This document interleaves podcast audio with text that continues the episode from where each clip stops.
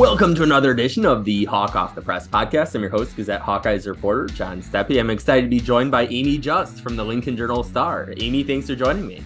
Yeah, of course. Happy to come on. So talking about the Iowa-Nebraska matchup Friday, Black Friday once again. Nebraska, last I checked, a two and a half point favorite in this. Mm-hmm. They're coming off three close losses here. It seems like they just can't quite finish these games. Yeah, and they it's all been for different reasons. Like, there's not one particularly common thread between them.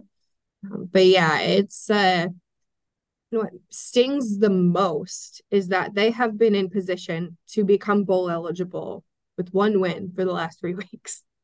So it's been just a bunch of salt in the wound w- with every single loss, and they've all been close. But that's not a unique to this year problem. That's a Nebraska problem that's happened for a couple of years now. So, well, at quarterback, a familiar last name for Iowa fans who saw four years of playing against Brock Purdy. What should they expect to see from his brother Chubba? Which, by the name, by the way, great football name right there, Chubba Purdy.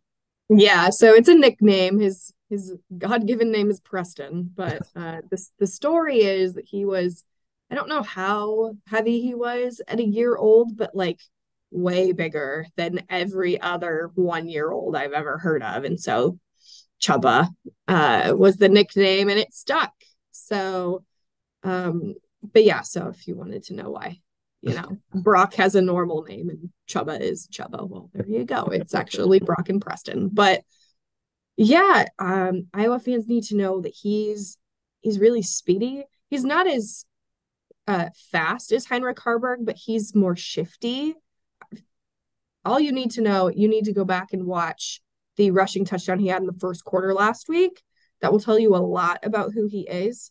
Um, he makes, when he's in the pocket, he makes a lot of really fast throws. They're darts, guys, like absolute darts. Um, a lot of quick passes, and then he'll he'll air one or two out. Um, like that touchdown he had with Jalen Lloyd, again, in the first quarter last week. Um, he's really confident. He's nursing an injury, um, but he's been dealing with it all season. And, and he might need surgery after the season. So if that just shows you just how tough that he is, just gritting it out. But yeah, uh, Matt Ruhle officially named him the starter for Friday uh, during today's press conference.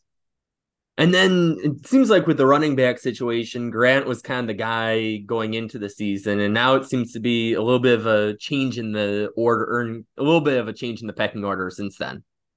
Yeah, so he really fell down the pecking order because he's had some fumble issues. Uh, it happened during training camp, and then it's happened again this season.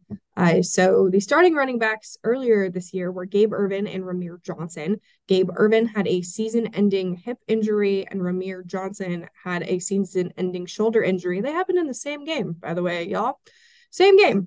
Um, and so they turned to redshirt freshman uh, Emmett Johnson and uh, Anthony Grant. Um, as of right now, we're recording this at just before eleven a.m. on Wednesday.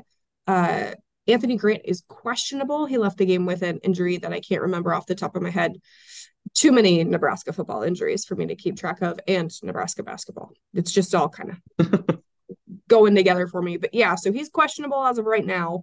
So I would look toward um, Emmett Johnson, the redshirt freshman, getting the bulk of those carries, in addition to uh, Chubba leading the way as he did last week. And then it wouldn't truly be a Big Ten West Iowa-Nebraska preview without talking about offensive lines. What's kind of been the, with first year Matt Ruhle, what's kind of been the situation there on the line, and how well have they been able to kind of, between both protecting the quarterback and giving whichever running back it's been who's been healthy a chance to maybe get some bigger yardage? Yeah, again, a common theme with this Nebraska offense. Injuries. um, they lost uh, one of their starting tackles earlier this season um, due to, I think, a season-ending foot injury, um, uh, Turner Corcoran. And then they lost uh, one of their starting guards, um, both on the left side of the line, um, due to a gruesome, awful very bad knee injury. Like, he's in a wheelchair bad. Um, so the left side of the line has changed a lot. Um, and so that's been very interesting to watch. But all in all, it hasn't been as bad as um, in years past. I think they've done a pretty okay job at pass protection, and they've been pretty good in the run game as well. And then on the defensive side of the ball, when I was looking through the numbers, one of the things that really stood out to me early on was, wow, they are doing a really good job, a much better job against the run. What's kind of spurred this pretty dramatic year-to-year improvement? Yeah, the defense is completely different. The faces are mostly the same, but the scheme is very different. Um, they their base defense is a three three five, but they do bring down um, like a linebacker um, sometimes on the rush, or you have like a rover who's like a safety, but kind of a linebacker, just kind of in the middle.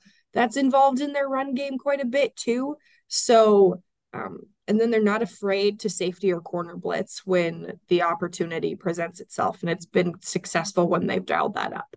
So they, they've, and I'm just talking about the defense in general, mm-hmm. not just necessarily the run, but they also rotate a lot because they're trying to keep everybody fresh. They're trying to keep um, just everybody Uh, like I said, fresh as possible. Um, but yeah, you go back and you look at the snap counts, and like for that first game against Minnesota, I think they had like eighteen guys in on the first defensive drive. Like, they're just constantly rotating guys, and it's worked for them. Um, I think this team, again, this is past defense, but um, mm-hmm. thirty sacks, thirty sacks this season. Um, that's the highest total since twenty thirteen. So they are very dominant in both run and pass. Um, and then with the run defense, if you look at them, you say, oh, they're allowing opponents this. That's even like more out of whack because Michigan just ran roughshod over them. So if you take that game out, it, it's, it's even worse for opposing offenses. So yeah, I was definitely going to have to worry about that. Definitely going to be a defensive battle. For sure. The over under being down to twenty-six and a half. I didn't realize that that was even possible to get an over under that low. I didn't either. I didn't either. I've never seen one that low. I mean, you cover Iowa, so I feel like this is like your every week. Yes. Like, wow, an over under that's really, really low, all time low. And then it just keeps getting lower. Yeah. This is probably the fourth all time low over under that I've covered this season. It just keeps yeah. on getting lower. I think this one is actually going to hit the over. I don't know how it wouldn't, but don't take betting advice from me, um, dear, dear listener. But yeah, I just, but then again, it's going to be cold. It's going to be windy because it's always windy. And these are two of the worst passing offenses in the country. Like, Uh, on our podcast that we do, um, my co-host found a stat. Iowa and Nebraska have the worst offen- passing offenses in the Power Five. The only three teams that are lower than them are the three service academies. That's bad. It is. And for Nebraska and I guess for Iowa, injuries have just really limited things. Um Nebraska's starting its third different quarterback on Friday.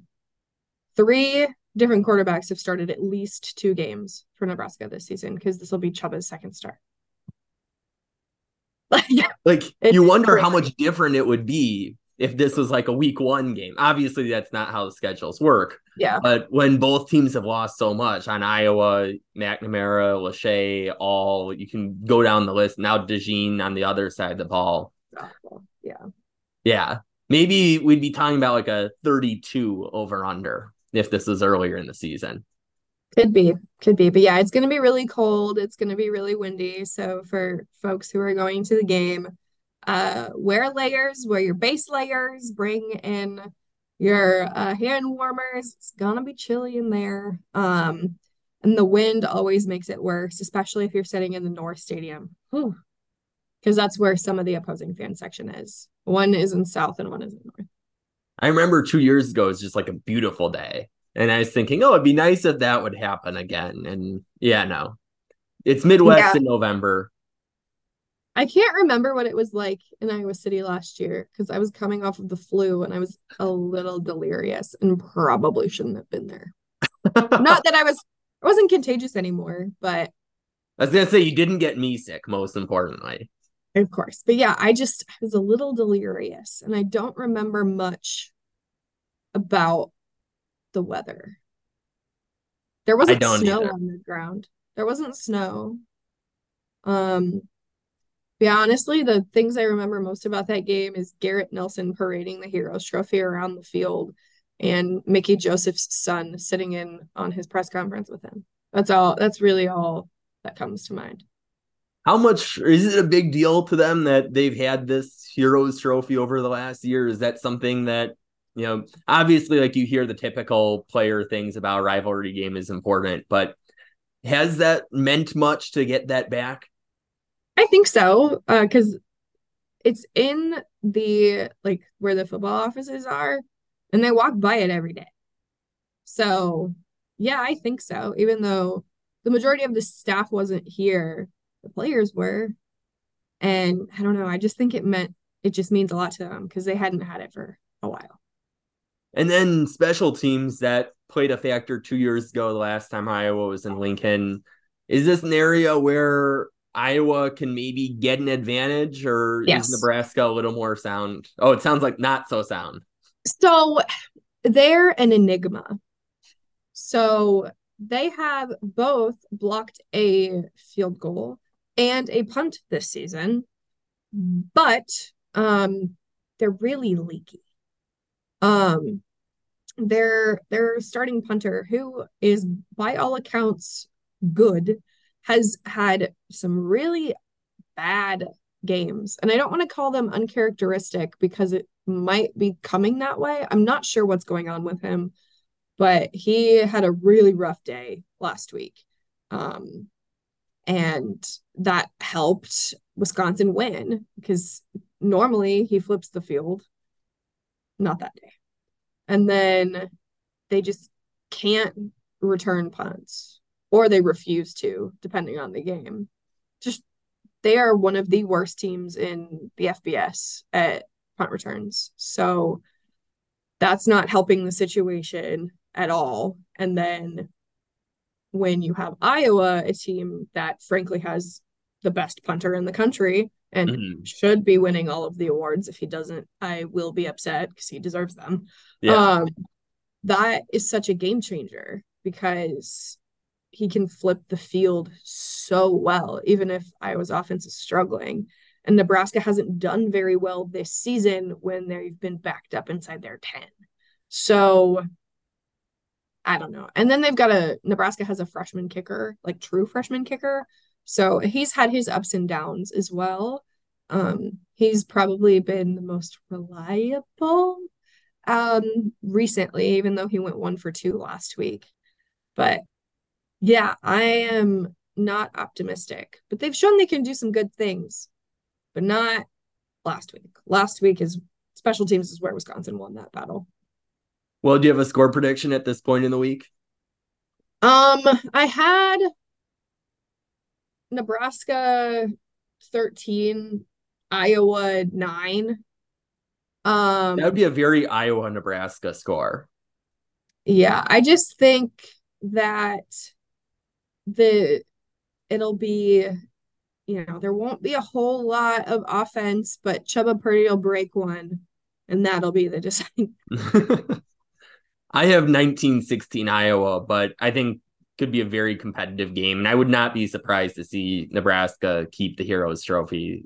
It seems also like, you know, as you were mentioning with having that sixth win that has been so elusive, Nebraska still is fighting for a lot. And okay, Iowa is playing for their tenth win. They were emphasizing that a lot this week, but it's not quite the same as, okay, does your season continue? So yeah, I, I mean, think that could be a at- trap game for Iowa. It could be. I mean, you look at last season, right? Like last season was a trap game for Iowa, but they had everything to lose. Iowa had everything to lose last year, and Nebraska had nothing to lose. They knew their head coach wasn't coming back because it had leaked that they were hiring Matt Ruhle. And, you know, like Nebraska played free and loose last year, and that's part of why they won. And so, but I also wonder if the inverse of that is true. Nebraska has everything to lose, mm-hmm. and Iowa has nothing to lose. So, except I guess maybe a better bowl game. Yeah. But and even then you look at it after Michigan or Ohio State, Michigan, Penn State, it's Iowa and then probably a drop off in the bowl order. So they might not even have that to lose. Exactly. So yeah, I don't know. I genuinely don't know. But if I had to give a score prediction, I'm going to say Nebraska, and not because I'm a homer. I just think I didn't go to Nebraska for the record. Um, I just, I don't know. I think this is going to be a very ugly uh, farewell to the Big Ten West, even though there are some Big Ten West games on Saturday. But I just think this is, um, this is the farewell that this division deserves. This whole season has been the farewell that this division deserves. Yes. You have, let's see, I think it's one team above five hundred in conference right now. Like, yeah. It's a very Big Ten West year. And I thought Nebraska, it was going to yeah. be that way, but it's been yeah. even more that way than I think anybody could have imagined. Yeah, well, Nebraska still, last week, if Iowa, if Iowa would have lost and Nebraska would have won, Nebraska still could have made the championship game, which is just fascinating to me. That could have been a five and four team with a shot at Indianapolis there. It's like the N F C South. Yes. Well, Amy, thanks for joining me. Yeah, thank you. And thanks to our listeners for tuning into another episode. Until next time, we will talk Hawks later.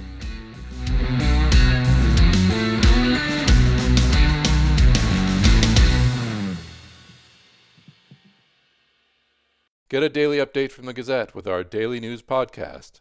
Add it to your podcast player or your Alexa-friendly device to get a bite-sized local news update each day. Check it out at thegazette.com slash podcasts.